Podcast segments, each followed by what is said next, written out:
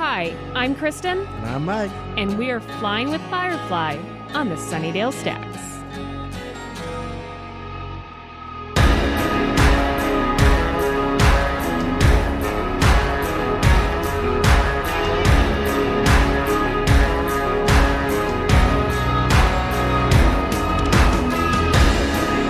This is the Sunnydale Stacks, Flying with Firefly, where every other week we immerse ourselves in a lawless verse populated by refugees from Earth that was, and navigate two episodes of Firefly. This week, we're exploring Our Missus Reynolds and Jaynestown. And we have someone else exploring with us today. Mm-hmm. Please welcome Joe. Uh, hello, everybody. Hello, Stackers. How are you? Stackers, you can, you can answer now. Go ahead. We'll give you time. Oh, we're doing good, Joe. How are you? uh, so Stackers that have been with us since Buffy will remember that uh, Megan came on the sh- podcast a couple of times. Joe, I believe you know Megan. Is that correct? Yes, I would say that is true. Uh, Megan is the better half of this particular relationship. Oh. So Joe and Megan are married. Oh, I thought they were just neighbors. They're, they're actually each a half person. Oh. And they come together to form some mecha superhero type robot. Oh, it's a Voltron situation. It's very complicated, but I promise you that when you put the cool music in the background, it looks great. Oh, good, good. So if you listen to Megan's podcast, Chaotic Neutral Adventures, you may recognize Joe's voice. And Joe, you're launching your own podcast soon. Is that correct? That is, well, hopefully by the time this episode airs, it will already have launched. Ooh. Awesome. Can you tell us about it? Sure. So I'm putting together a podcast. It's called Wayne Manor Memoirs, and it's basically a Batman research podcast. I'd been listening to some other podcasts that are going over Batman sixty-six, which, as listeners will find out, is my favorite Batman. But my buddy Kendall and I, we basically wanted uh, a reason to dig deep into some of the Batman mythos that we just didn't know anything about. And putting it together and showcasing it to our listeners is a good way to keep us accountable. Uh, so I will say I got to listen to the first episode and I love it. You're too kind. Too kind. No, it was great. And I learned so much, but like in a very super, like enthralling, entertaining mm-hmm. way. And when it, it when it's Batman, is it even, it, it doesn't even feel like learning. It feels like just fighting crime. So we're going to, we're going to try to keep it going. Um, we've got a lot of pieces of Bat lore that we want to mm-hmm. check out. And episode zero, giving you a little bit of a background about the show, and episode one should be available now, Stackers. And where can they find that? On iTunes and hopefully Stitcher, uh, but we are part of twenty-seventh Letter Productions, so Ooh. yeah, welcome to the family! So Wayne Manor Memoirs. Check it out! Do you have an awesome butler to help you find your Batcave and do your research? I don't want to say that Kendall's my butler, but Kendall does a lot of the heavy lifting. He has been, uh, he's, he really takes his editing very seriously. Mm. Follow-up question. Would he let Vicki Vale into the Batcave? Oh, that is a good question. Ooh, I'm going to say, uh, I'm going to say that he would text me about it first, okay. but I'd, I'd tell him it's all right. Oh, okay. Nice. Okay. You're welcoming Batcave. I like it. Yeah, and you know, everybody deserves some alone time with Vicki Vale, right? Uh, I. I mean, if, if Vicki Vale is is uh, interested, I would say. I don't yeah. think it. Like, yeah, yeah, we're not, we're not, uh, we're not gonna do anything insidious with Vicki Vale. I was gonna say, like, she and I might enjoy a lovely game of Uno. Uh, See, I would, I would play something like, like Pictionary, because she's all about, you know, the the the pictures, the photography. Yeah, yeah, I gotcha. I guess there's not really a photo taking game. I guess we could play like a uh, Pokemon Snap, bust out the uh, weird peripherals for. And sixty-four. Oh, boy, that is a trip back in the time machine. I have no idea what you people are talking about. We're just talking about playing a uh, Pokemon game for the Nintendo sixty-four with the fictional girlfriend of Batman from the eighty-nine Batman movie. What could be obscure about that? Layers. So, Joe, uh, did you watch Firefly in real time while it was on the air? I did not. When did you find it? Interestingly, I'm gonna. That's terrible. That's a terrible way to start anything. If I have to tell you, it's interesting, Joe. Yeah. It better be interesting. uh, back when Best Buy was like a real thing, I actually mm. purchased the D V D season of Firefly during one of their season sales. Why? You know, I don't honestly know. It was on sale, and I looked at the cover, and it seemed kind of cool. I had not oh. heard of Firefly before. No one had suggested it to me. And I don't know if you guys have the D V D copy, but it lists the air dates for the shows. Mm-hmm. And so I was very confused, and I actually started to watch them in the order that they aired. No. Oh, no. So I made it through Train Job and Bushwhacked, and that was it. It got put back up on my shelf, and I oh did not... God. I didn't watch it again until I was in grad school. Uh, several wow. years later, and then I watched them in the correct order. Megan took me to see Serenity, and I've been a diehard fan ever since. See, it's that order. It's you the gotta order watch the pilot. That's why it got canceled. I'm telling oh, you, if right. it had gone in the right order, yeah, they just shouldn't. Don't even put them on the. Why is the air date on the on the episode? Don't do that. I mean, like it's. I think it's it's part of the lore and the history. Like you gotta mm, talk yeah, about it at because. This point. At this point, how did this show get canceled was is such a big question, and I feel like that is the answer, because Fox fucked up. Mm-hmm. Big time, big time. Yeah. I also have all the hardback editions of the comics. Oh my gosh, Ooh. I love nice. comics, who knew? And I also have the, just if we want to get real nerdy, I have the Uh-oh. Firefly nice. role-playing game on my shelf as well. Ooh. Okay, so that's on my Amazon wish list. How is that? It is... Kristen, I think that you would like it because it's very uh, acting-oriented and not super dice-oriented. Oh, okay. Oh, and I have the board game, too, so I'm not a fan, oh, I promise. Okay. Oh, I mixed up our role-playing game and board game, didn't I? Well, yeah, but, I mean, he has both. That's fair, yeah. And I promise to bring it if we end up in Chicago sometime soon. Yes. Oh, yes, yes. I call playing a Reaver. You pronounced river wrong.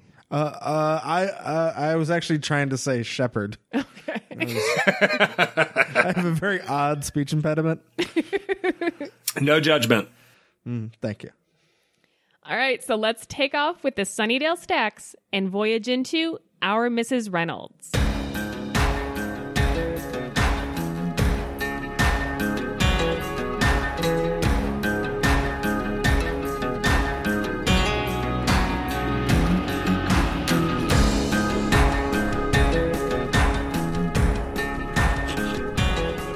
Sounds very inappropriate.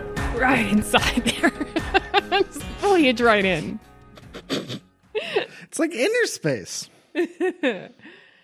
So we open on Doctor Quinn, Medicine Woman. Well, you know what they're in. It's the danger bog from uh, the duel. It's the it's the same thing from. It looks Shindig. Very similar to me, where I feel like. I'm I'm not sure if it's actually the same location, but I like to imagine it is, and that it's a very important bog. It's just without the fog. It looks so much cheerier. It is very pretty. Oh, no, it is. Like, you've got the covered wagon, the sunlight mm-hmm. streaming through the tre- trees. I mean, I wouldn't want to live in this time, but I would definitely go to, like, this little town where you've got actors that aren't allowed to break character. Mm-hmm. And, yeah, spend a day there. That's good. Yeah. Oh, that would be lovely. Would absolutely be lovely. I think this is possibly the best cold open of the series. Yeah, I think yeah. that's a that's. I'm going to agree with that. Yeah, that's I can't wonderful. I can't offhand think of one that's better, and it's it is just really like it's solid throughout. Like it's just a great taste of the show. So this covered wagon is stopped by some nefarious-looking men, and they say, "Give me your goods," and you know, just kind of like, "Let me rape your wife, please." I guess. It, it doesn't make it better to say please. But be forewarned, I married me a powerful, ugly creature. And this is how it's like, this is so great. Like you said, Joe, the, it's, this is already telling us about the show's sense of humor and just who these people are. Because, of course, the wife is Mal, mm-hmm. and he's very offended. Um, we get that famous line, "I swear by my pretty floral bonnet, I will end you." I love it. I like how it seems like Mal legitimately is just having a good time playing dress up in a way where it's not like, oh man, I don't want to be wearing a women's clothing. Oh boy. Uh, it's just like, this is a, a, a fun way to do this caper. Surprisingly for the setup, it isn't as like transphobic as you would have expected. Yeah. Yeah. Oh no, he's having a great time. No. It's all about tactics, guys. He needed Zoe in the back. Yeah. It, well, and I love that they bring up, like, wait, why were you in the dress? Um, because I was wondering the same thing. Here's here's my theory, though. Mm-hmm. So, like, sometimes I get very, not very is strong. Sometimes I get a little jealous of guys that, like, when it comes time for a wedding or a formal occasion, like, typically y'all just wear suits. And sometimes it's like, that's just nice to n- not even be, like, too much of a decision. Just what color tie am I wearing? Instead of like, I don't know, pick one of the fifty thousand styles of dresses and then figure out accessories. No, suit, simplistic. However, at summer weddings, I feel so sorry for y'all because you're still stuck in those suits. Mm. Dresses are give you a nice draft. They're breezy. It's more comfortable. And I think Mal just really wanted to be more comfortable. That place looks hot. I'll definitely say there are some aspects of women's fashion that I am jealous of. You guys get lots of options. I'm telling you, breeze in a sundress. It's lovely. I know what I'm doing tonight. So Zoe, as always, kicking major ass. She not only gets the first guy as she leans out the back of the wagon, she fucking launches herself out the back of this thing and shoots midair. This is an action movie. Yeah, it's very John Woo. Fucking love that girl. Speaking of things I love, I love a good bonfire. Mm-hmm. We've got a party in this rural backwoods planet. I was I was going to say town. I'm like, it's the whole planet. It's no. It's the whole thing. We don't get to have bonfires here in the city. Yeah, unless something goes horribly wrong. Yeah, if, if there is one, it's a sign of a bad thing. Mm-hmm. I hadn't even thought about the lack of bonfires in Chicago. Yeah. Like, unless there's a riot. Yeah. Because the Cubs lost or something. Oh, no. I mean, I've never known any any sports fans, especially Cubs fans, to be drunk or violent or standoffish in any way. No. That's why I love riding the red line uh, north during a Cubs game. It's great. They're all sober and smell wonderful. Mm-hmm. Uh, but this is the good kind of bonfire. Uh This isn't really, it seems like their normal job. This is more like a pro bono thing. It's not really mm. smuggling for financial benefit. I called this uh, another instance of good guy Mal. And I like uh, whenever a show uh, can take the idea of an episode starts with what feels like the end of another episode. Yeah. Where it, it just feels like, oh, this was a whole like adventure they had and we just saw like the end of it and we're going from there. Jayne gets adorably emotional because he gets a rain stick from an old man. Aww. Uh, B T Dubs, for Simon's study guide, I tried to make it all about what's in a rain stick.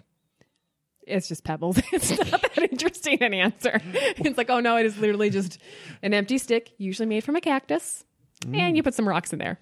So it is what you think it is. Oh. Now we uh, all know how to make a rain stick. Yeah, the more you know. Ta-da! So at the first big live Stackers event, we'll have a bunch of people with themed rain sticks. That'll be our craft for the night. I love a group craft project. We'll we'll do a. You guys can do a contest to see who comes up with the most elaborate rain stick. Yes. A woman presents Mal with a floral headband and gives him her gourd to drink from. That's mm, not a euphemism. And what was that one? uh. And see, this is where women know better than men. You don't accept drinks from strangers. Did this come in a closed container that you were you watched be open? No, you don't drink that then. You mean it wasn't a store-bought gourd? Yeah, I didn't see I didn't see a bartender take a cap off that gourd. I'm not drinking that. Uh, it's like when my brother and I were talking about going back to bar- a barter system, there would be an oxen register. An oxen register? Well, because I said like, oh, like we'd just be bartering. We'd just be like, oh, I'll take two ox for that. It's like, what, do you have like an oxen register? And then we spent like ten minutes deciding what an ox register would be. Would it be like a big mechanical thing where it would come out like a register, but there's ox in there? Oh, would it be like... You mean literally... I thought you meant register as in a log. No, like, no. Oh, no. Not like, then, a, not like a journal keeping track of how many oxen you have, but literally a cash register full of oxen. Well, and that's the thing is like, well, that wouldn't be very practical. So it would probably be more like a stables, but there's a guy up top and he controls the doors with what kind of looks like a, a cash register. That's... And that would be in every store. It seems oxen become the currency. It seems like you just came up with a Batman death trap. By uh, Oxy the Ox Man. Sure. Yeah. Hey, good. It's better than Crazy Quilt. You take that back. Oh no. So the next day, just as Serenity takes off, Mal finds that same girl stowing away, and she tells him, "I'm your wife." Now that's an act break. Great, uh, definitely. Uh, the commercial break happens right after that, right? Yeah, yeah. The, yeah, the cre- or credits or commercial. I'm not sure how it usually, but yeah. Oh, uh, yeah, yeah. I think it's credits, but yeah, that's yeah. a classic Whedon. Oh, yeah. Just button at the end of a scene. Mm-hmm. It seemed interesting to me that at the dance, it's like this moment where everybody's got this. Everybody's happy except for Book, right? Book is like mm-hmm. burying dead people, but. Everybody's really happy, and I feel like you don't get that a lot in this series. Moments mm. where things are just good for them. Yeah. Mm-hmm. And then, boom, already back in trouble, five minutes in. Well, that's the other thing about this whole, like, what struck me about, like, the pro bono gig about, mm-hmm. like, we're doing this for charity is like, oh, this is all just so wholesome and happy. Yeah. Like, everything's just... Even Mal's being, or not Mal, Mal's always nice, not always nice. I take that back. Even Jayne's being nice. Like, he's just, yeah. he got his rain stick. He's happy. He's such a little kid. And the universe may be infinite, but Hollywood is not. Let's see what else these actors have been in. This is Across the Verse.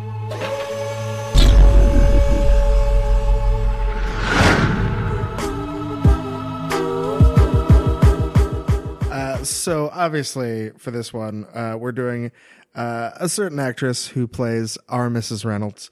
Uh, the many character names. Uh, we'll just say Saffron for now. And that actress is, of course, Christina Hendricks. Uh, now, a couple of roles she's played uh, over the years. Probably most famous on Mad Men, Joan Harris. Uh, a couple other uh, ones, especially uh, relevant, I think, to Firefly-type fans. Uh, she was in the movie Drive, playing Blanche, uh, a very cool, stylish movie.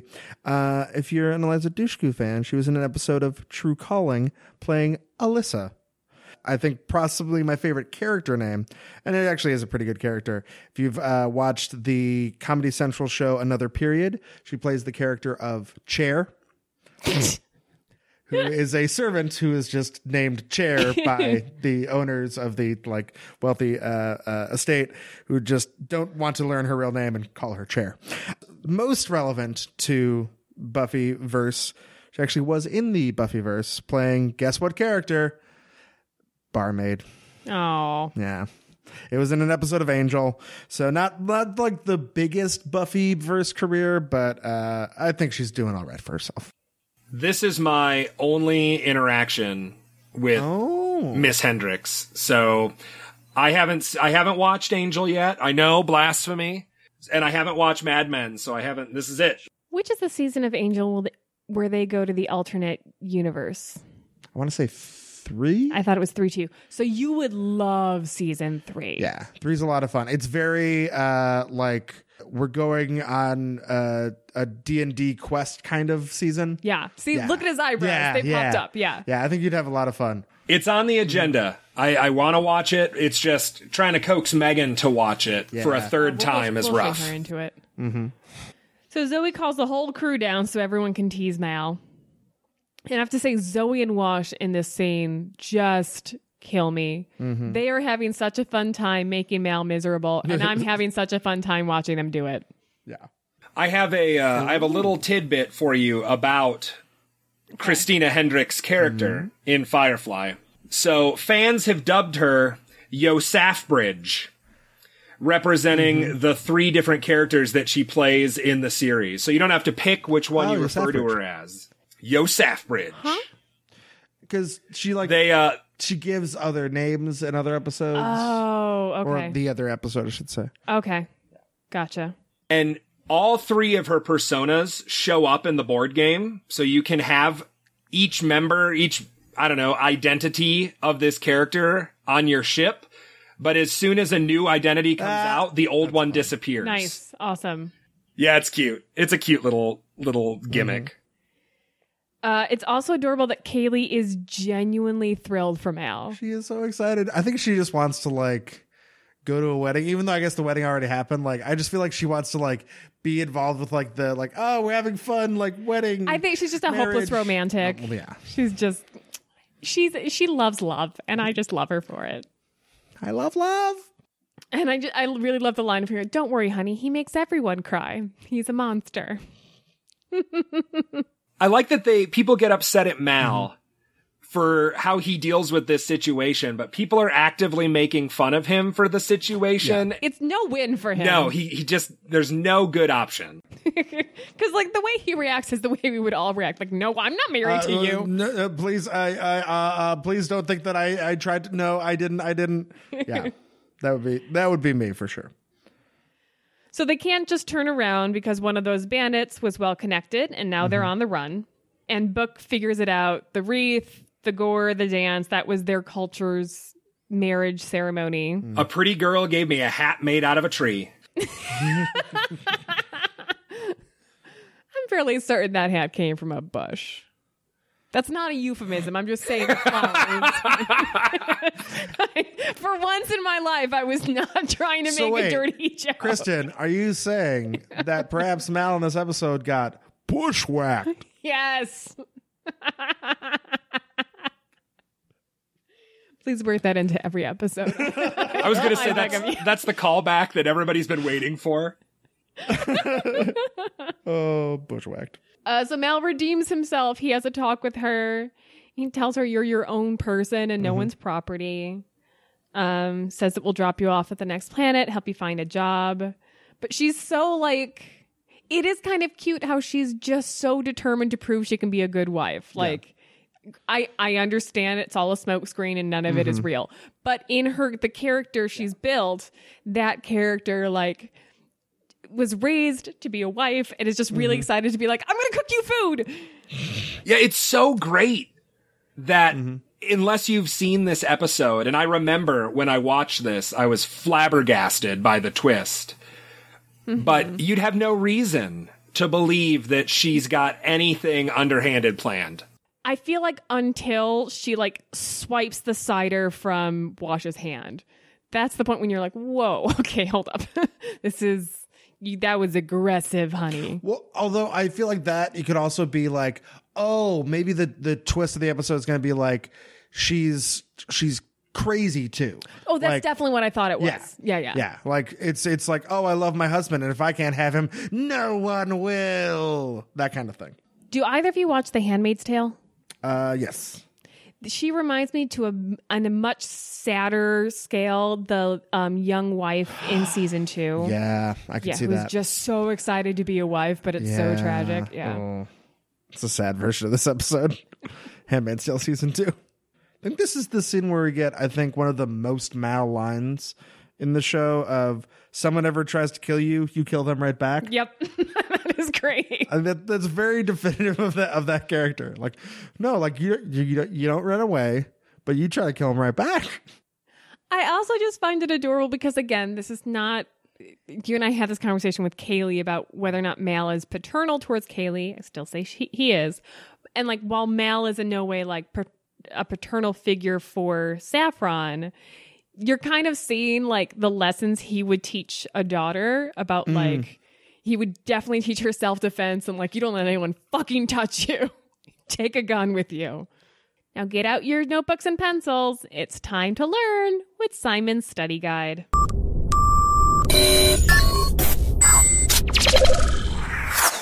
At the end of the scene, Book tells Mal that if he takes sexual advantage of her, you're going to burn in a very special level of hell, a level they reserve for child molesters and people who talk at the theater. So, Stackers, according to Dante's Inferno, what level of hell would that be?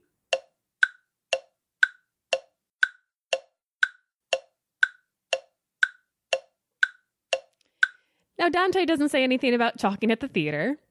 Oh, well, that's that's why I've never read that. Missed opportunity. But child molesters would probably end up in the seventh circle, which is reserved for violence. Mm-hmm. Ring one of the seventh circle is for violence against others, where you are drowned in boiling blood. And ring three is for violence against nature, uh, which is a plane of burning sand and flames falling from the sky. So maybe this is like ring four as a combination of the two. So like you'd be in boiling, like like a mud made from sand and blood. I think it's the Sarlacc pit. Ah, okay. So oh, you're hanging man. out with Boba Fett. That actually sounds fun. You're going to be digested for, I don't know, five thousand years? Yeah, I think it's a pretty good circle of hell. I think I it, brought this... It's even shaped in a circle. I think I've brought this up before, but uh, I get that the costume design is cool. Boba Fett is a little punk. He is a delivery boy, and then he is accidentally murdered by a blind man. So we're talking about levels of hell and child molesters. I'm saying Boba Fett belongs in the worst one. Um, I just, I need you to make sure that you check your download numbers before this episode and then after this episode. Yeah. That Boba Fett thing, whoo boy. Yeah, he looks cool. I get it. So anyways, uh, turns out Saffron's a really good cook. I mean, with a name like Saffron. So, guys, what's a spaceman's favorite chocolate? Oh, God. I don't know. A Mars bar? A Mars bar! You're correct! Uh-oh. He woke up. Pew, pew, pew, pew, pew, pew, pew. Uh-oh. I think I'm getting pushed out of the podcast. So tell me, what is fast, loud, and crunchy? Spaceman in a blender. Okay, true. That's probably true. A rocket chip. Oh, that's funnier than it has any right to be. Can we use that as a pull quote for the podcast? All right. Can I also say that this is uh, probably my favorite book scene? It's either oh. this episode or next episode that has my favorite book scene, and I am not a book fan. Oh. Uh, I think definitely next episode for me, it's got to be the Bible and the hair. Come on. It's good. It's good for sure. But I love the peek around the corner, a special hell, and then gone.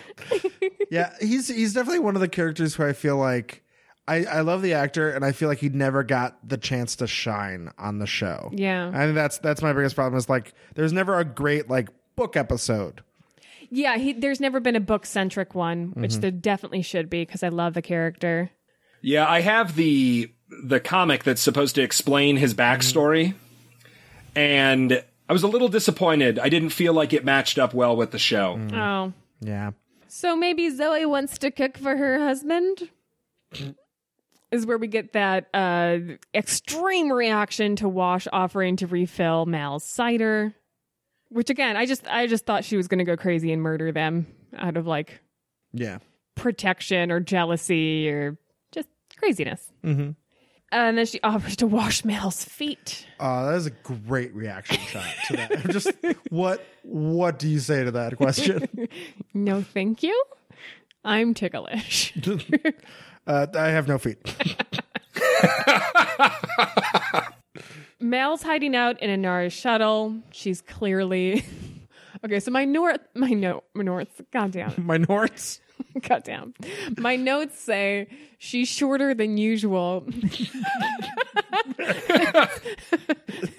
I think I'm referring to the fact that she is uh, kind of rude to him. Yeah. Angry. She hasn't lost height. Listen, we don't know that. We don't know that. She's just hunched over this episode for no reason. Well, I mean, it is weird. You you know, you will, like, if you haven't seen somebody before, I will say, like, hey, have you lost weight? Nobody ever says, hey, have you lost height? It could happen. I'm going to start doing that to people I see. See how well I haven't seen you in a long time. You lost height? Can we... She's a foot washing specialist. I um I do need to point out, though, I go to the nail salon with Megan occasionally. Mm-hmm. And when I go, I will almost always get a pedicure. Yeah. Just for the foot massage, foot washing thing. Yeah. And so, dudes, do it. Oh, God, yeah. Every Everybody should get a pedicure. They're amazing. You don't have, they don't have to paint your nails. They're just going to rub your feet. It's awesome.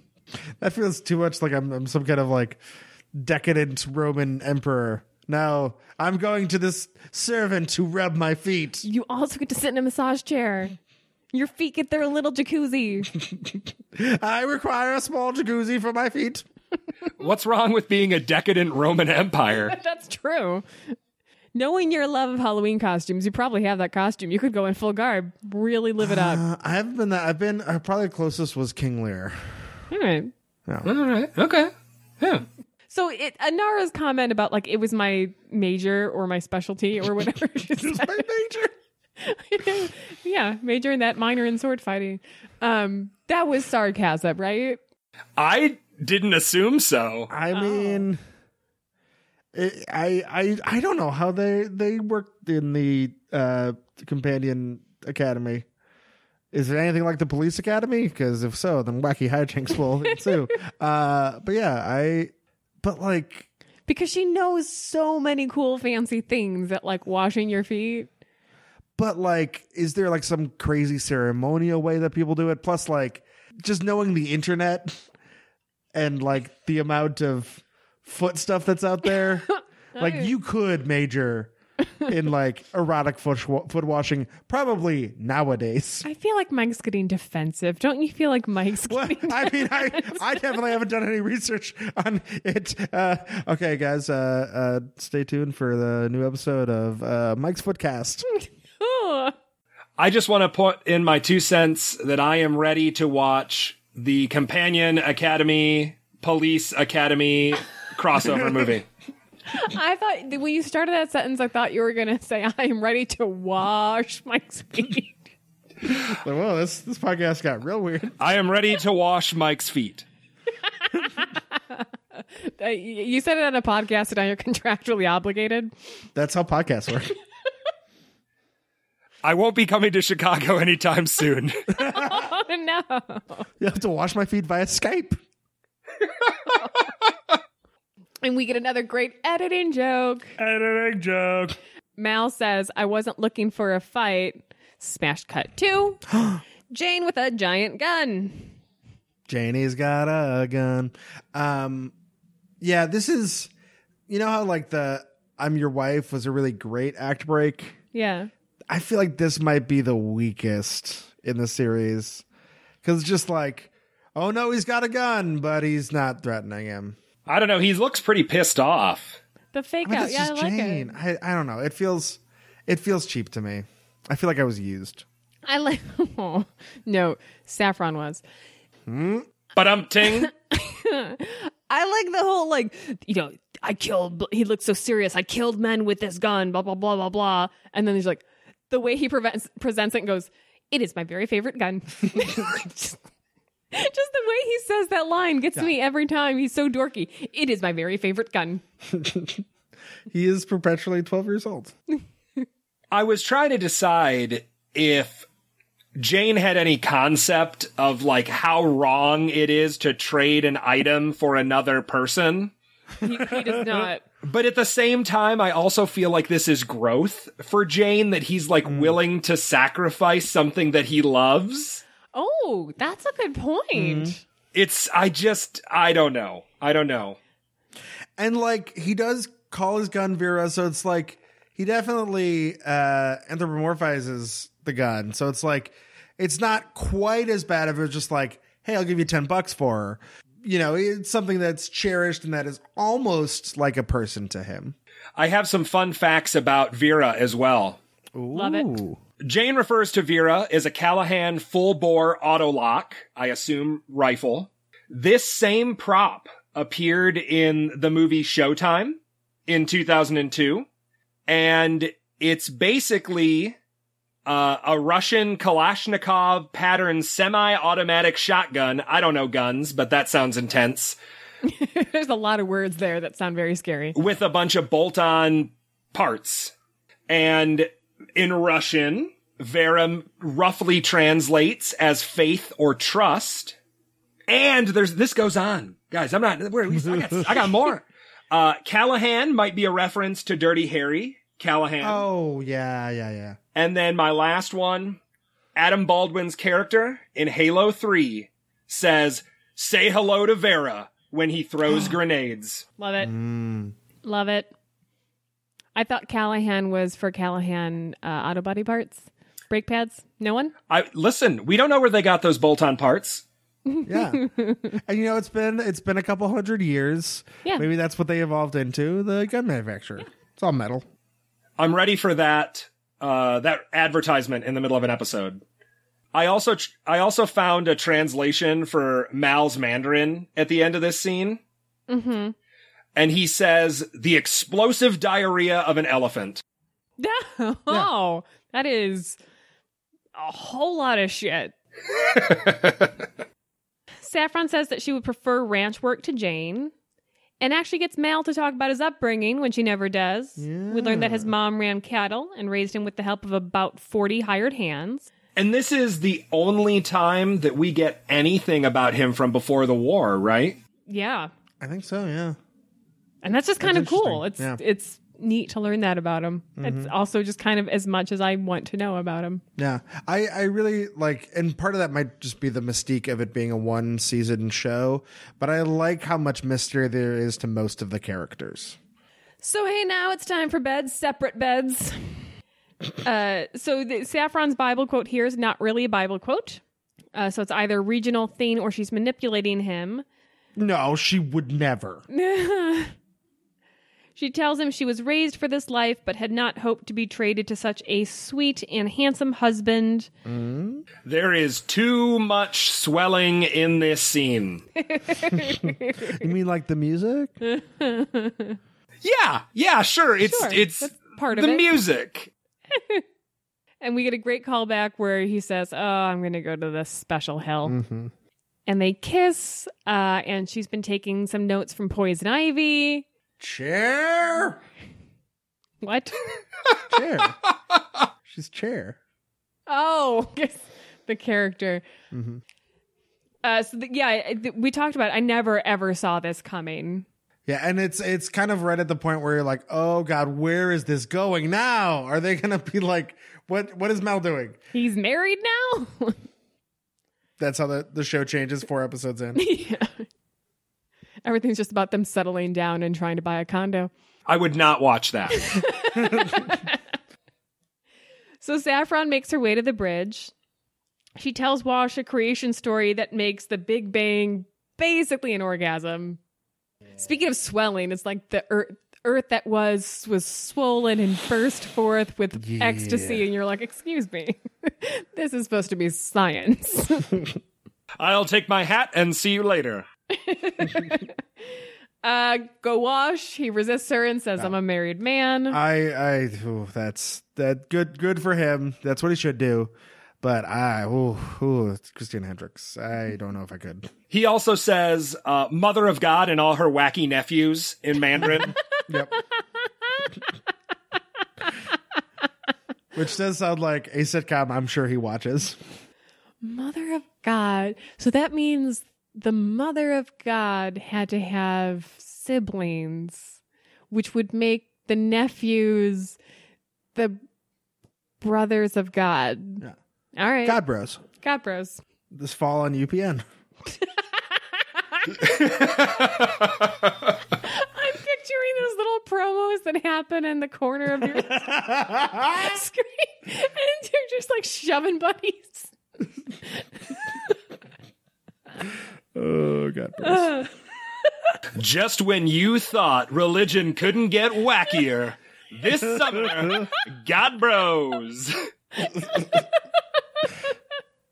Oh.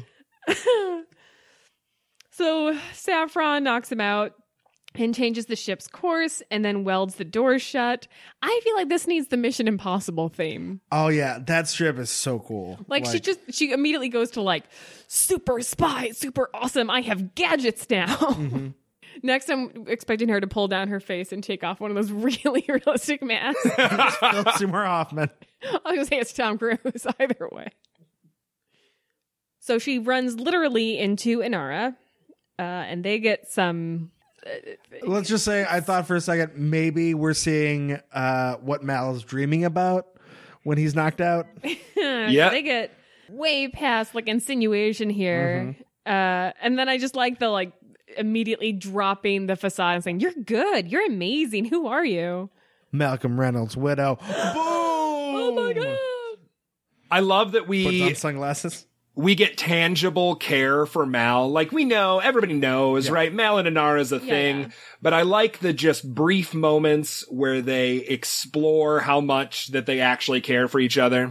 So much so that when she finds out that he's alive, she's so excited she actually kisses him. Yeah. Which isn't her undoing because his lips still have poison on them. And I think it's interesting to note, they both say, son of a. They are just made for each yeah. other. So why did Saffron do this? What did she want?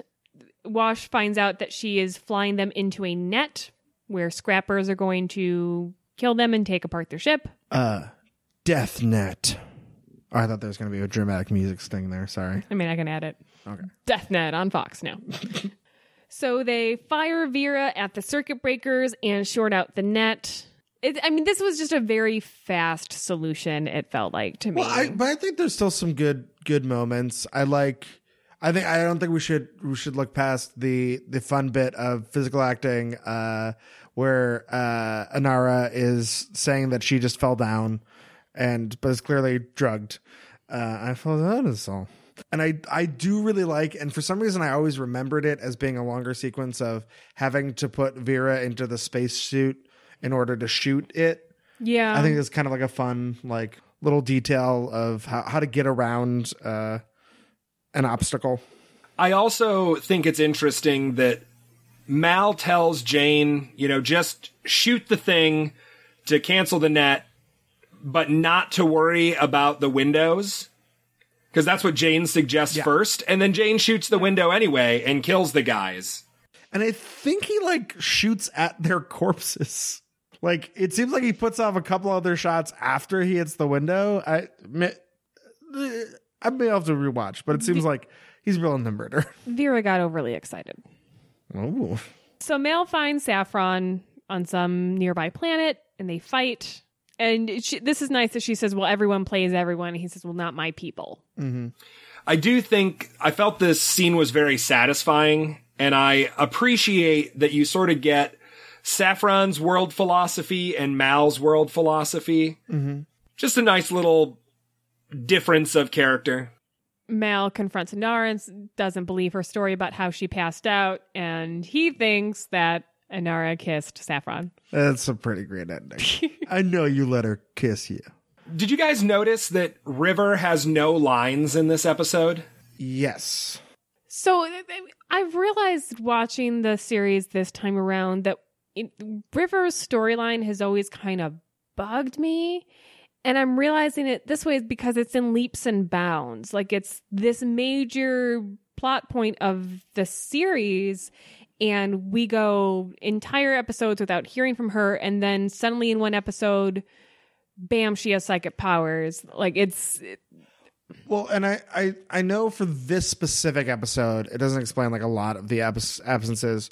That part of that, uh, I read, they, they thought that basically, given what we already know about River's kind of uh, kooky abilities and penchant for kind of like seeing past things, that it might be a little weird to have to heavily feature her in this episode with somebody conning the whole crew and her not like... doing anything to oh, necessarily yeah. clue them in on it. Um, but I feel like they could have found something. Apparently there was a line they cut, there was a like a joke bit about um, her being very excited that Mal got married and then suggesting that she marry Simon. Which that's kind of, I've read that too, and that's kind of adorable if she's younger, because that's something that younger girls always want to do. Mm-hmm. But like Summer Glau is at an age where that's creepy. Well, I think I, I'm assuming they're they would have played it as like, oh, this is her reverting to like a childlike state for this. That all makes perfect sense. And until I had I had read something similar, until I had read that, I'd never even thought about it. Like, oh yeah, mm. River's a psychic. This episode shouldn't work. But yeah. but yeah. It's fine. They don't they just keep her out of the frame most of the time, and I never even bothered to think that they have a psychic on their ship. So Joe, um, you've told me before that this is your favorite episode, is that correct? Uh, it's a it's a tie between our uh, Our Miss Reynolds and um, the one where they go to the dance. Shindig. Thank you, Shindig. Tell us about it. Why is this so awesome in the series for you?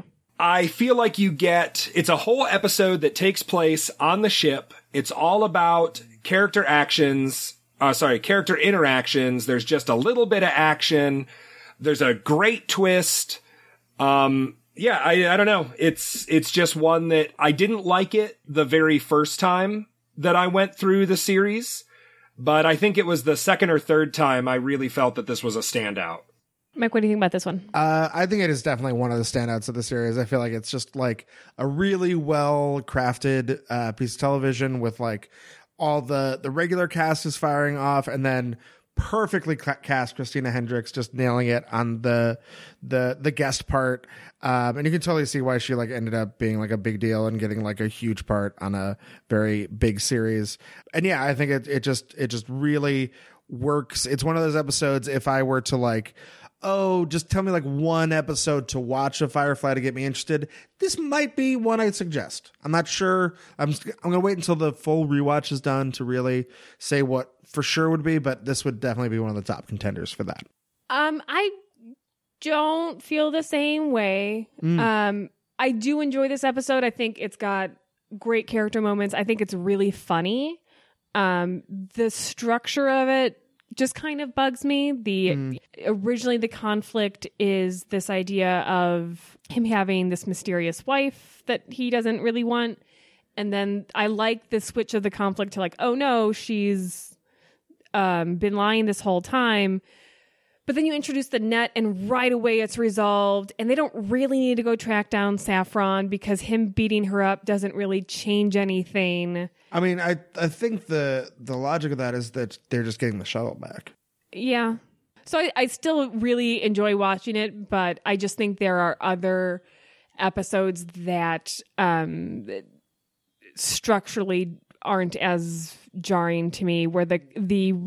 The thing about this one is that the, to me, the uh, climax is anticlimactic.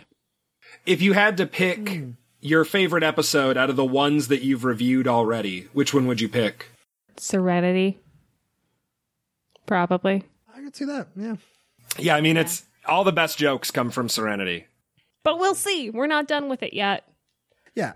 One thing I learned from watching through Buffy on the podcast, uh, it's amazing what, like, looking at it through the lens of for a podcast, taking notes, talking at length about a particular episode, how much that does kind of like uh, help you reflect on merits of certain things, make you see things that you maybe have overlooked in certain episodes. Um, like, yeah, I, I, I totally get your point, Kristen, about it, it being a little rushed at the end of this episode, which I never mind because I, I was still having fun, but I, I think you make a valid point there. Great. Uh, we need to take a break and hear from our sponsor. Mike, are you sure you want to do this? Yeah, yeah, I got this. Because we could just do that Shakespearean ad for Badger's pretty floral bonnets. I have it mostly written up. I just need a rhyme for paisley. Forget that. D- do you have the guitar? No. What guitar? I was never asked to bring a guitar. It was heavily implied by my email asking you if you were ready, Shredder. Mike... Listen, Kristen, it'll be perfect. We'll we'll get a new sponsor, one with some real money behind them, and the podcast will take off. What do you mean, get a new sponsor? They'll agree to sponsor us. Wait, wait, wait, Mike, you said you already closed the deal. Now you're saying that there isn't an actual agreement. We aren't getting paid. That you're what? Just doing this ad on spec? Just stand back and listen. It's going to be great. Take it, my love. Take my Lanta. Take it at the medicine place. It'll make your tummy not hurt, I think. How do you not know what my Lanta does?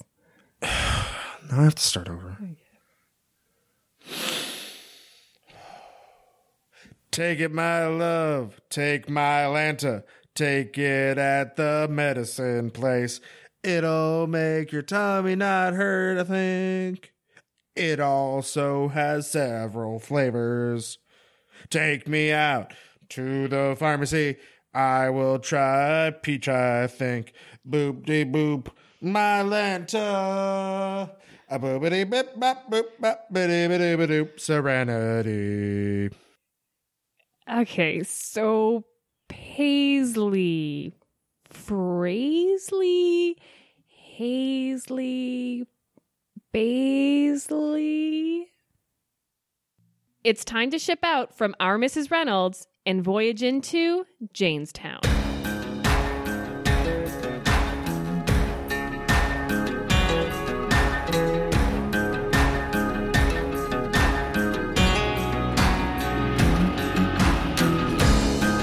That one works. We're going to voyage into Jaynestown. Oh. Not that... Jonestown. You don't want to go to Jonestown. Oh, no. Jaynestown. Is that is that a Chicago thing? No, Jonestown, the cult? The... Where the people drank the Kool-Aid and died.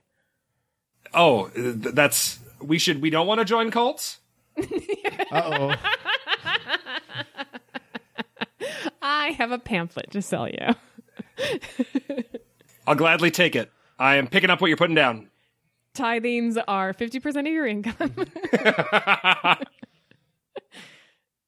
uh, so Kaylee doesn't think that Simon swears. I feel like this is a conversation I had like with lots of people in junior high where this is kind of a flirty thing that people do. Oh. No?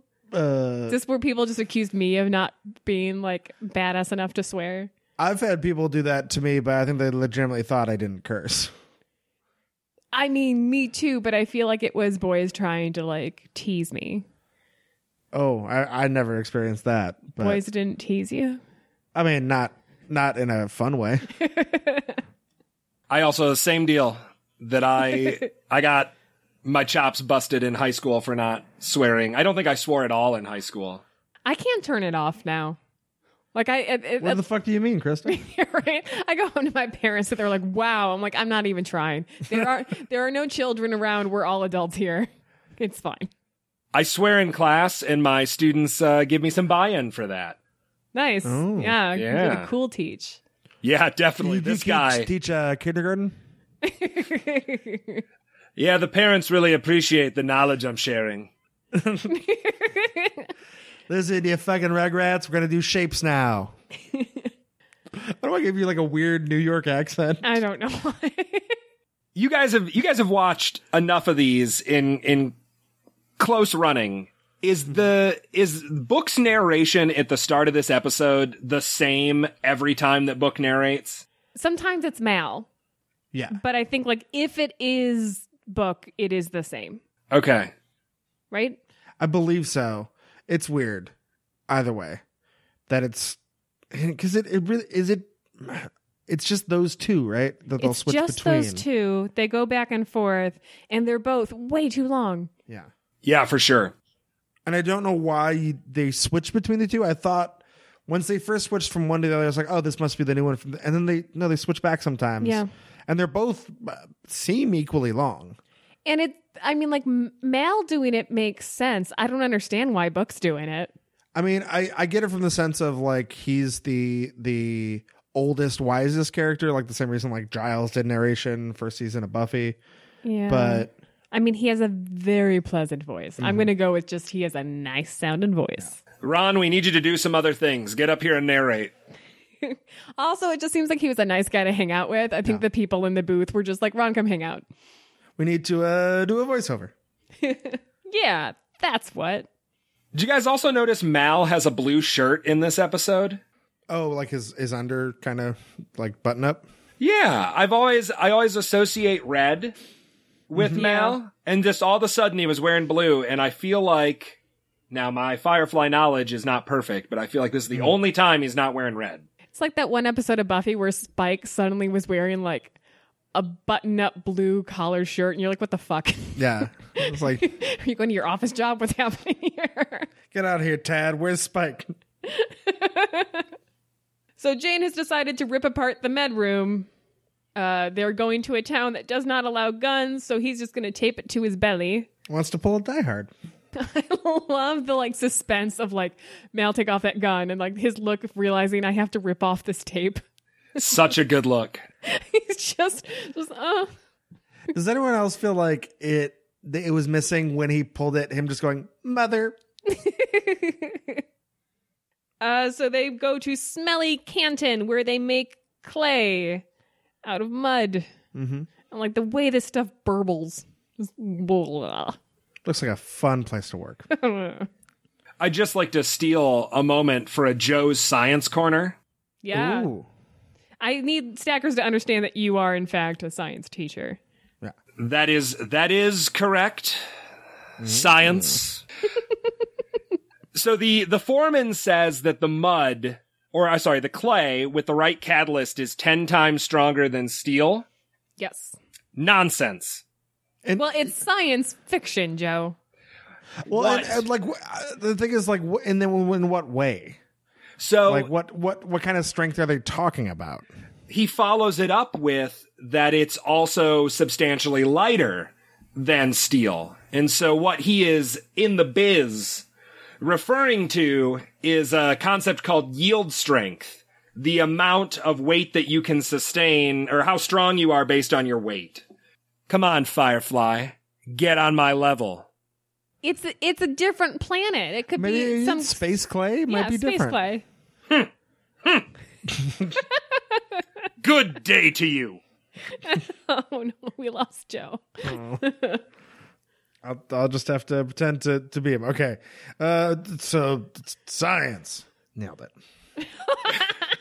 I was I was hoping for a longer impersonation. I was really ready for it. I was going to say, you've got to rip off your mustache and put it on your chin to have a beard. Ah, yes, yes. And then put it back on your...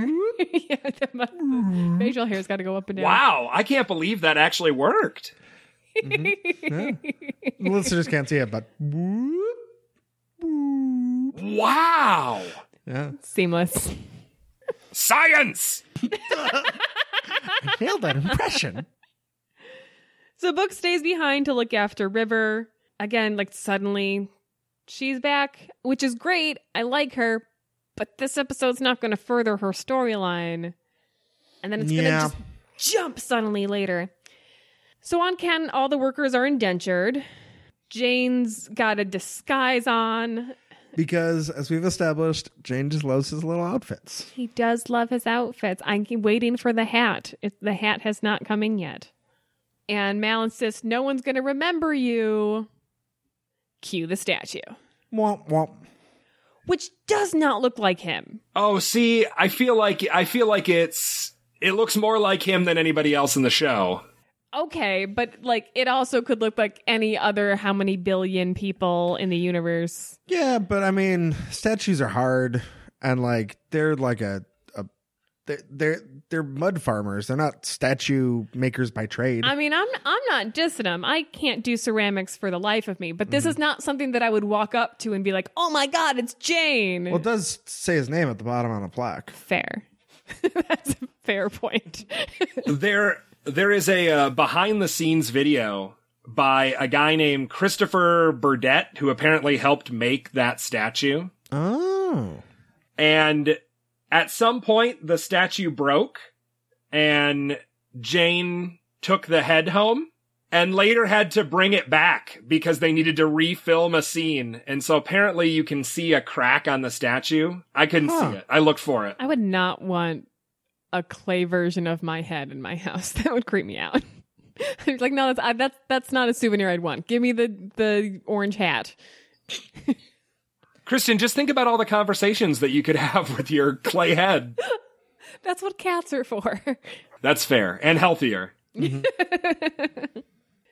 So Jayne says uh, the last time he was on this planet, he stole a bunch of money from the magistrate and then ran. So he doesn't understand how he's some sort of folk hero.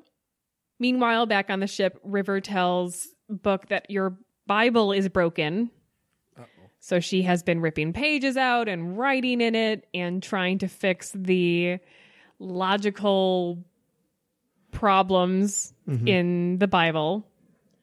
I appreciate that she's trying to apply science to it. It just mm-hmm. seemed, I don't know, it just seemed adorable. Oh, it's yeah. just, I absolutely love it. And the mm-hmm. fact that, like, he's not mad. Yeah. Like, he's like, okay, I understand what you're doing.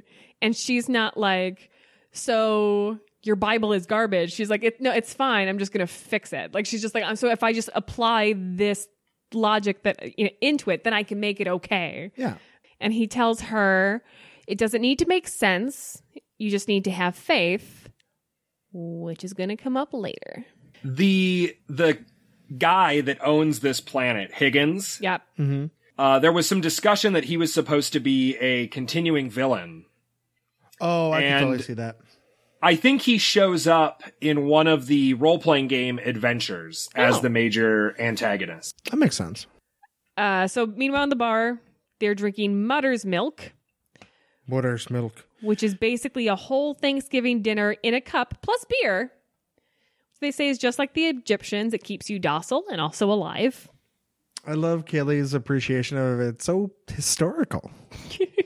So I went out and I found a recipe for how to make Mudder's Milk. Did you make it? I'm picturing turkey, dressing, and gravy, and Coors Light in a blender. But right? No, we're talking about the Mudder's Milk thing now. What what are you what are your thoughts on that? We know what you're always picturing, Kristen. Are you guys familiar? I, I think this is a product you can only buy through Amazon, a product called Soylent. Oh, I've heard of that. Yeah, yeah. So Soylent is something other than Soylent Green. Correct. It's like uh, it's supposed to be this drink that has, you drink three of them a day, and it's supposed to be everything that you need to like sustain your body. So it's a liquid. False. My body needs potato chips. I have never felt a greater kinship with you than right now. Well, I just love how you answered the question that was not posed. False. My body needs potato chips. So this, to make Mudder's Milk, they basically suggest you take that and mix it with Everclear. But if you don't have that, my stomach hurts. You can instead take some high-protein Tiger's Milk bars, some, un- some unmilled oatmeal, some oh. sarsaparilla, two bottles of root beer, a bottle root of Yoo-hoo, beer. and some Everclear, and mix them all together. I feel like all these recipes are made by the Everclear Foundation. And it's up to you guys, but if you want, I can I can have this. So I don't know what you want to do. Put it in your show notes or whatever. But it sounds it sounds awful. Yeah, yeah. Reminds me of the time uh, I got together with some people to watch Christmas movies. We watched Scrooged, and I decided to make the drink uh, uh, that I nicknamed the Frank Cross, which is what Bill Murray drinks in the movie, which is Stoli vodka, plain Stoli vodka, and Tab. And it is worse than you think, and I can't imagine your expectations are high on that one. So Mal's contact was found out and killed by the magistrate, but his replacement can help. They just need to sit tight and lay low. Uh-oh. Jayne, the man they called Jayne. This was my ringtone for a while. What if it made sense if your name was Jayne? Who gives a shit? It's awesome. I was uh, assuming that you guys were going to just sing the whole song on here. I mean, like, if anyone um, listened to us try to sing m- a few of my favorite things on a previous oh, episode, you yeah. don't want that. We're just sparing your ears. We're we're trying to be good people here. Kristen, don't tell me what I want. I'm an adult. Drink your Soylent. Mmm. This episode brought to you by Soylent. Soylent. Uh, you can drink it, and then you don't have to eat stuff. Soylent. This guitar player starts singing this folk song all about this man, Jayne, who mm-hmm. stole from the rich and gave to the poor. So, guys, what kind of music do planets sing?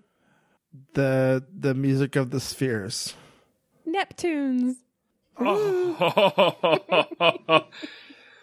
I wasn't going to get that one. I really wanted yeah. to, but I wasn't going to get it. I'm really impressed yeah. that you got one. So the hero of Canton, the man they call Jayne. Um, so basically when Jayne ran, he needed to drop some weight out of his um, ship. So he dropped the money, which the Mudders thought was him pulling a Robin Hood and giving the money back to them. Which is really like the only way Jayne could become a hero, accidentally through oh, a failed totally. robbery. Yeah. So back on the ship, Book takes down his ponytail. I'm very disappointed to learn that man buns just continue to be a thing this far in the future.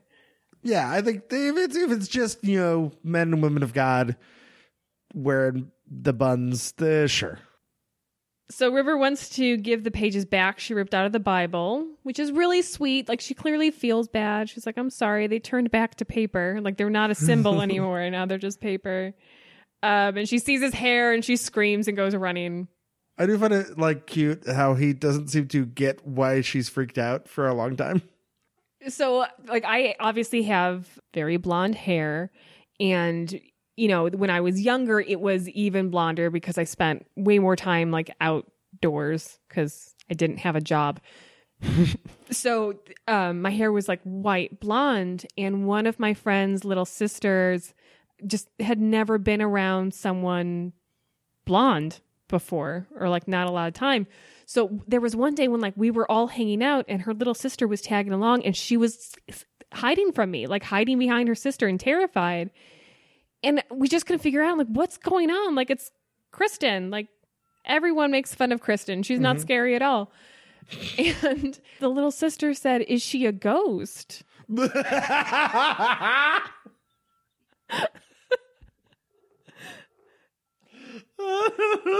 She just thought I'm so white all over. She thought I was a ghost. I'm sorry, it took me the all white all over to to nail that. At first I was like, she's just got she's just got white hair, kid. She's not a ghost. But yeah, now no. but now I'm like, oh no. okay. All yeah. right. Uh, so Little Boy recognized Jayne and rats him out, and the town celebrates. Their hero is back. Meanwhile, Inara is hired by the magistrate to take his son's virginity, which would be fine if he was doing it like, you know, you're a man now, have a prostitute, because, like, that's the thing that mm-hmm. dads do and whatever. But, like, he's a shit about it. Yeah. He's like shaming, such a douche. Yeah, shaming his son for not losing his virginity yet. My shitty dumb kid can't get laid, so I've hired you. Like, that's the his attitude. So you're insulting time. everyone because you're yeah. also a shit to Inara. Mm-hmm. The crew is now drinking the good stuff thanks to Jayne. uh, drunk Simon is now way more charming and way less prissy. Mm-hmm. So I like him more. You're pretty, pretty. Oh, so cute. Yeah, it just sounds like something I would say if I was drunk and talking to, like, a girl I had a crush on. You're pretty, pretty. But then Mal's a great wingman who lets Haley and Simon stay behind and mm-hmm. keep an eye on Jayne because things are going so well. Oh, Kelly's gonna get her some. Uh, River is fucking awesome. So yeah. Summer Glau's timing here is just great. And I don't know if it's the performance or the writing or both, but all of her stuff this episode is wonderful. Um, the ramblings, if you actually pay attention yeah. to the shit that she is shouting out of this little hidey hole, mm-hmm. she says the roof is going to cave in his brain from all that snow. Mm-hmm. There's a g- great uh, bit of discussion on the commentary track for this episode. Uh, where Ron Glass talks about, uh, I think like Nathan Nathan Fillion asked him, uh, why did you have this hair? Because he mentions that he had had it actually before the show started. Like, why did you grow out your hair? And it's like, well, all of my contemporaries seem to either have no hair, or the hair they did have was was black, like a little too black, uh, and that it was you know, obviously died. Uh, so he said, I just decided to be proud and just have this mountain of, I think he can, describes it as this mountain of white to basically show off, I have hair and I have aged. Deal with it. I love it. It looks yeah. amazing. Yeah, he does. He really does. River says she can't come out because there's too much hair. And just the way she delivers that line, too much hair. I think my favorite part is that it's still there, waiting. It'll be there, waiting. So the Mudders, uh, turns out, got to keep the money that Jayne dropped because uh, they're too strong when they're united. Mm-hmm. Isn't that a fun lesson to learn? The magistrate finds out that Jayne is back and releases Jane's partner from jail. So here's my thing about the magistrate. Like, I like the idea of a shitty rich guy being their emissary, right? That That's... Emissary. That's, I was wondering if that was a word. And waiting for one of you to, like, correct me. So check it. That sounds like a really on-the-nose, uh, like, Star Trek alien name of, of like, an evil, like, entity or, or or race of aliens where it's the Nemissary are coming. My brain, me, I was like, wait, that was Nemesis and then something. Adversary? That one. So at least Mike, at least Mike, like, points these things out to you. I would have just let you go with it, not because, not because I, you know, wanted it to look silly, but because people know, they knew, they knew what you were going for. No, sorry. So yeah, the the magistrate makes a good adversary, except that he never actually really comes up against our characters. Like, mm. he's in the background. He releases this guy, he fights with his son, but he, like, our characters never actually come up against him. And I feel like that's what this episode is missing. Yeah, that's a good point. Where it, I, I think, not to rush too far ahead, but there's something missing at the end. I think that kind of confrontation is the thing of, like, maybe it's Mal and Jayne and everybody go to confront the magistrate or something, or, yeah. or and... Uh, they just get outclassed by his his wealth because he'll have, like, you know, twenty guys with guns or something. Um, yeah, or but, like they, yeah. you know, he's so pissed off that his son releases the landlock that, like, he mm-hmm. runs out there with, yeah, like yeah.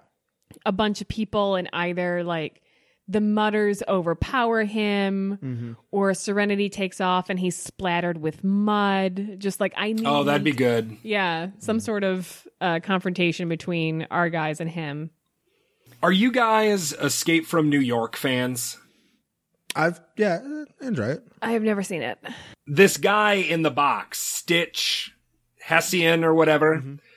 he gives me kind of a, a Snake Plissken vibe. I could see that.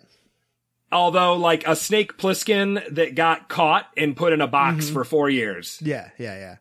Like, we get the handsome, like, uh, charming Kurt Russell version. This is what he'd be in real life. He'd be, like, a scummy hobo-looking guy who's like, well, I want to shoot him with my gun. Even he's a little unrealistic in that, like, I've been in that box for four years. I'm like, then your legs wouldn't be working as well. Who the hell put somebody in a box for four years? Why didn't you just kill him? I mean... He's a sadistic th- motherfucker. I mean, I think... Do you think it, it might, like, literally be just in case this exact scenario happens? I think because he's a sadistic motherfucker, but That's I feel like it. He would have died long before the four years were up. I mean, yeah, just... it's like, you gotta go, like, feed him and give him right. water. I mean, where does the poo go? I'm assuming oh, there's, like, gosh. slits at the bottom.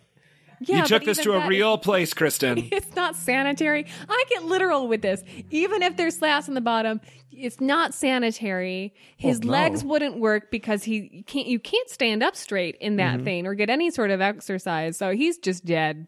Well, he should. He should have been a little more hobbly, probably. Yeah.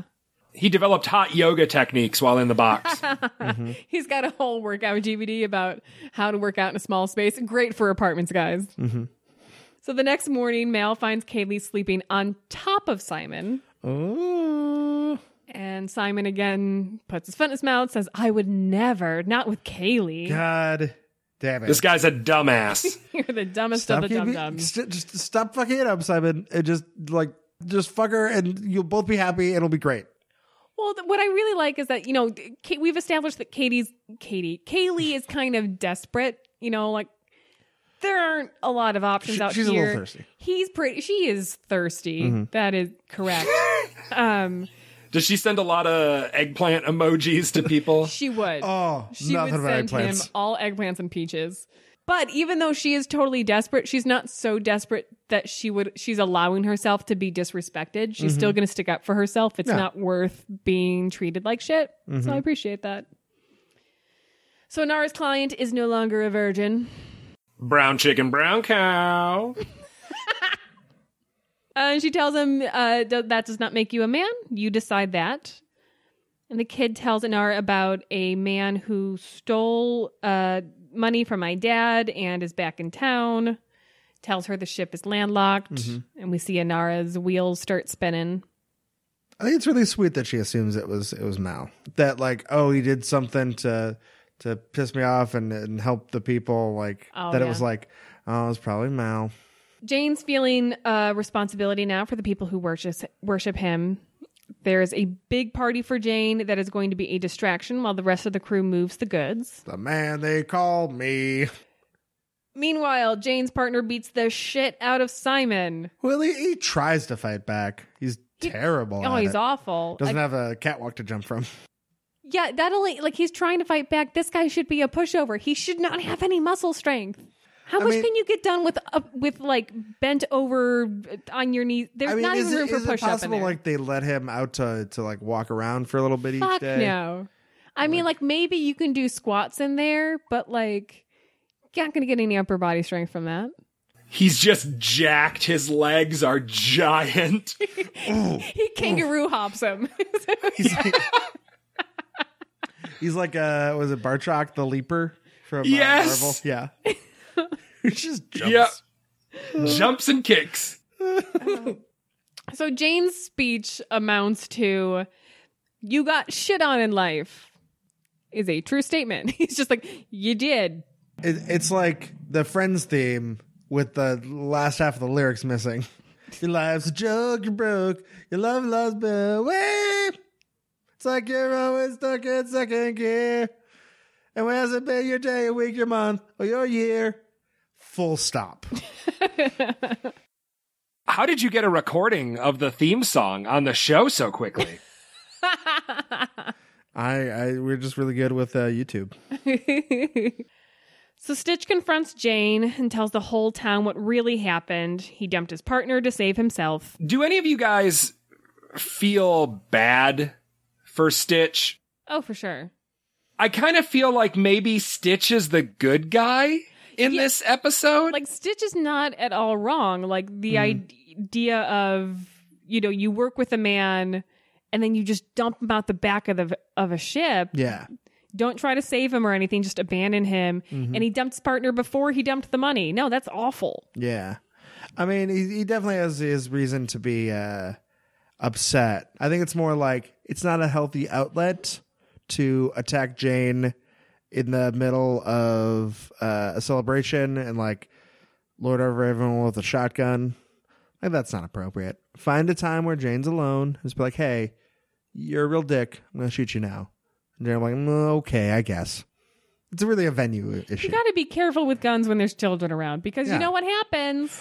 Aww. You aim at your uh, target and then this adorable boy jumps in front of the bullet to save Jayne's life. There's an alternate universe where that boy didn't jump and Jayne dies and then Stitch joins the crew of the Serenity. I mean, he shares a similar moral uh, compass to Mal, so mm-hmm. it would work. We would just have two Mals. That would be the, the what-if version of uh, of the Serenity crew. Uh, so Jayne throws a knife to the chest. And they have a fight with, he still has the knife sticking out of his chest while they're fighting. He has too much muscle for a man in a cage. I mean, I think he's just he's just running on, on anger right now. Yeah. It's that kind of thing. Jayne tells the Mudders not to wait for money to just fall from the sky and t- topples his own statue. The zero of Canton, am I right? Bam, bam! The ship is still landlocked. Uh, Wash says... motherless goat of all motherless goats in Mandarin. Wow, that is the top motherless goat. uh, but then it's not landlocked because the former virgin son lets them go and defies his asshole father. That's the title, Former Virgin Son. Yeah, I saw that in the credits, actually. And this is where we need the magistrate to go confront the crew. Mm-hmm. But they don't. They just go back to flying. River's back to working on the Bible. And I love her line to Book as he goes to like talk to her about it. She's like, keep walking, preacher man. Kaylee, again, I love her. She's super direct with Simon and says, hey, I thought you liked me. Like, what the yeah. fuck is up with you and your manners and your propriety? And I mean, I, I get what he's saying about, like, that's how he shows respect. But it's also like, but, like, read the room, buddy. I, I just, I feel like the intention is so pure. So it's, sweet, yeah. yeah, it's it's like the idea of, like, asking someone to kiss them. Like, maybe it's not super passionate and romantic, but you are just making sure that it's cool. Well, I guess the, the part that upsets me is it's not that he's like, he's not like, we're doing it, and starts like making out, um, which is obviously the most romantic. Uh, but I, I think the idea that like, there's also something disrespectful at him not a- expressing in any way that he's, he's interested unless he's like drunk and it slips out. Cause he clearly is, but he wants to be proper, but he's not like, making his his feelings known even in a in a more restrained way and, until he's like really pushed to do it. I feel like the the comment to Mal about I would never not with Haley is more mm. referring to like I would never just drunkenly bang her. Like it would with Haley it would be something special and well, I he, want to build a relationship with her. Well yeah, but he he he's so terrible about ever clarifying anything. Oh, yeah. No, I mean, I'm also inarticulate, so. And that's why I have a podcast. Whoa. Uh, no, don't, don't correct me, guys. It's fine. Okay. Mal says to Jayne, that statue wasn't about you. They needed something to believe in. Hey, mm. that fits with Book's lesson to River, guys. What? Beat. What? Mind blown. So, Joe, what do you think about this one? I know that this is a, a popular episode in the series. I think that it's cool to have a Jayne-centric episode, but it's definitely mid-tier for me. I don't mind watching this episode, but it would not be even probably my top three that I'd pick to go wow. to. All right. I, I'm kind of in a similar place. I think mid-tier is a good, good way to put it, where it's I don't I don't hate this episode. It's it's not one that I'm like, oh, this one again. Because there's parts I really love. I just think there are some structural elements uh, to it that aren't as satisfying. It's it's one that's really light on any sort of real action uh, element where I, I you get like an armed confrontation and a little bit of a scuffle at the end, but there's no big set piece of any kind, really. Even like the pre-credit scene is is all talking. It's fun, but it's not, you know, cowboys. But there's a lot of good character stuff in it. I do like the growth of Jayne, where he's not a good person. He doesn't like claim to be, but he you can see there's some longing to be a good person, and maybe even at, at a more abstract level, he wishes he wanted to be a good person. Uh, which I, I think is a neat, neat character bit for him. You know, this is one that I was under the impression was most fans' favorite. Mm. I think mostly for the like gag that Jayne is the hero. Yeah, I would rate it like mid to high for me. Like I, this to me probably has some of the most rewatchability. I probably watch mm. this and Shindig the most okay. often if I'm just going to put on a lighter episode. I agree that there's just some sort of story things that could be cleaned up. I think the magistrate needs to have kind of an action beat there and at the end. And that actor is really good too. I think they kind of yeah. wasted him. And I, I also feel like the whole idea of like why they're on the planet and our contact was killed and we have this new contact, but late is a little like, I don't really understand mm. what's happening. It's clearly just a reason to get them on this planet where Jane's a hero, but it's, it's kind of clunky, and I feel like th- that could have been uh cleaned up. But I, I do really like, I mean, you guys know I love an episode with a theme, so you win me over when you have this shared. I mean, like the Summer Glau stuff is adorable. Yeah. I love the Bee storyline, so it it's it is a lot of fun for me. Did you guys catch that uh super slow version of the hero of Canton at the end of the episode? Yeah, that was really sad. Now it's time to celebrate some thrilling heroics with this week's Big Damn Hero of the Week.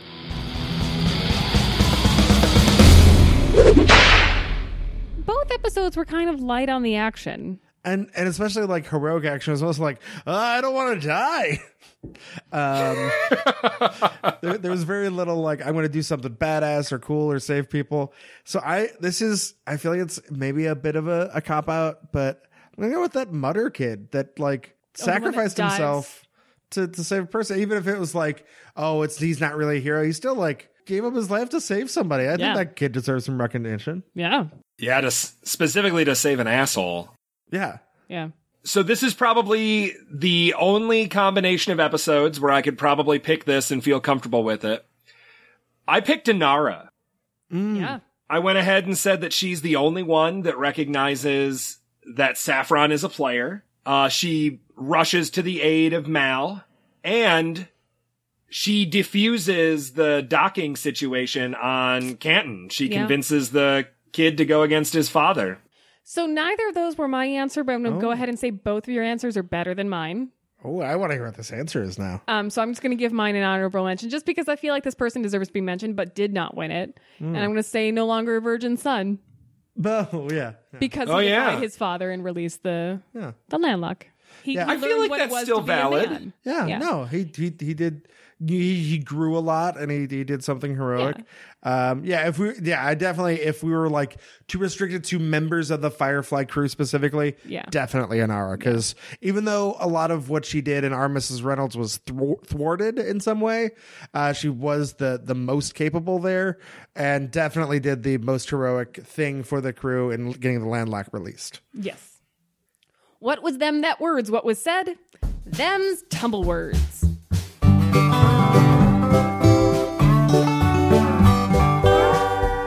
said the following quote? I just always approached it as a Western, with that sensibility. You can shoot someone in the back and rationalize it because you're out on the frontier and survival of the fittest. No honor among thieves. Boba Fett. Adam Baldwin. It was Adam Baldwin. You get an A plus. Yeah, you're doing much better at this podcast than I am. Whew.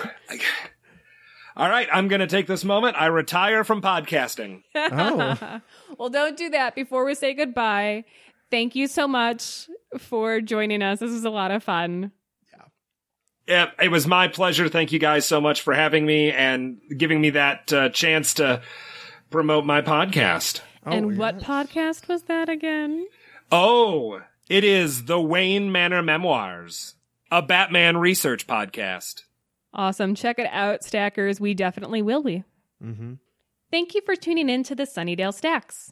Please like us on Facebook. You can contact us at sunnydale stacks at gmail dot com. or at Sunnydale Stacks on Twitter to ask us questions or share your own opinions and memories about Buffy the Vampire Slayer. The Sunnydale Stacks is a part of the twenty-seventh Letter Productions Network. Look for our sister podcast, Hey Do You Remember, and the Wayne Manor Memoirs. And join us next time when we explore another story about an explorer in a strange land, when we take a field trip to Babe two, Pig in the City, when we get lost in the Sunnydale Stacks.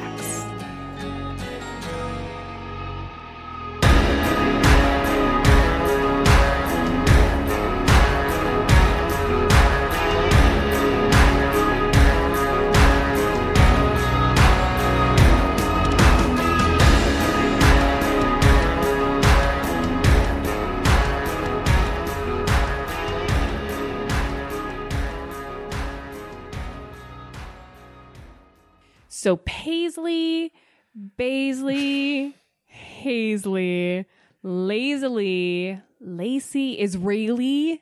Isra- Israeli. Crazily. That's it. River mumbles crazily. Crazily. There we go. Got it. Bonnet ad.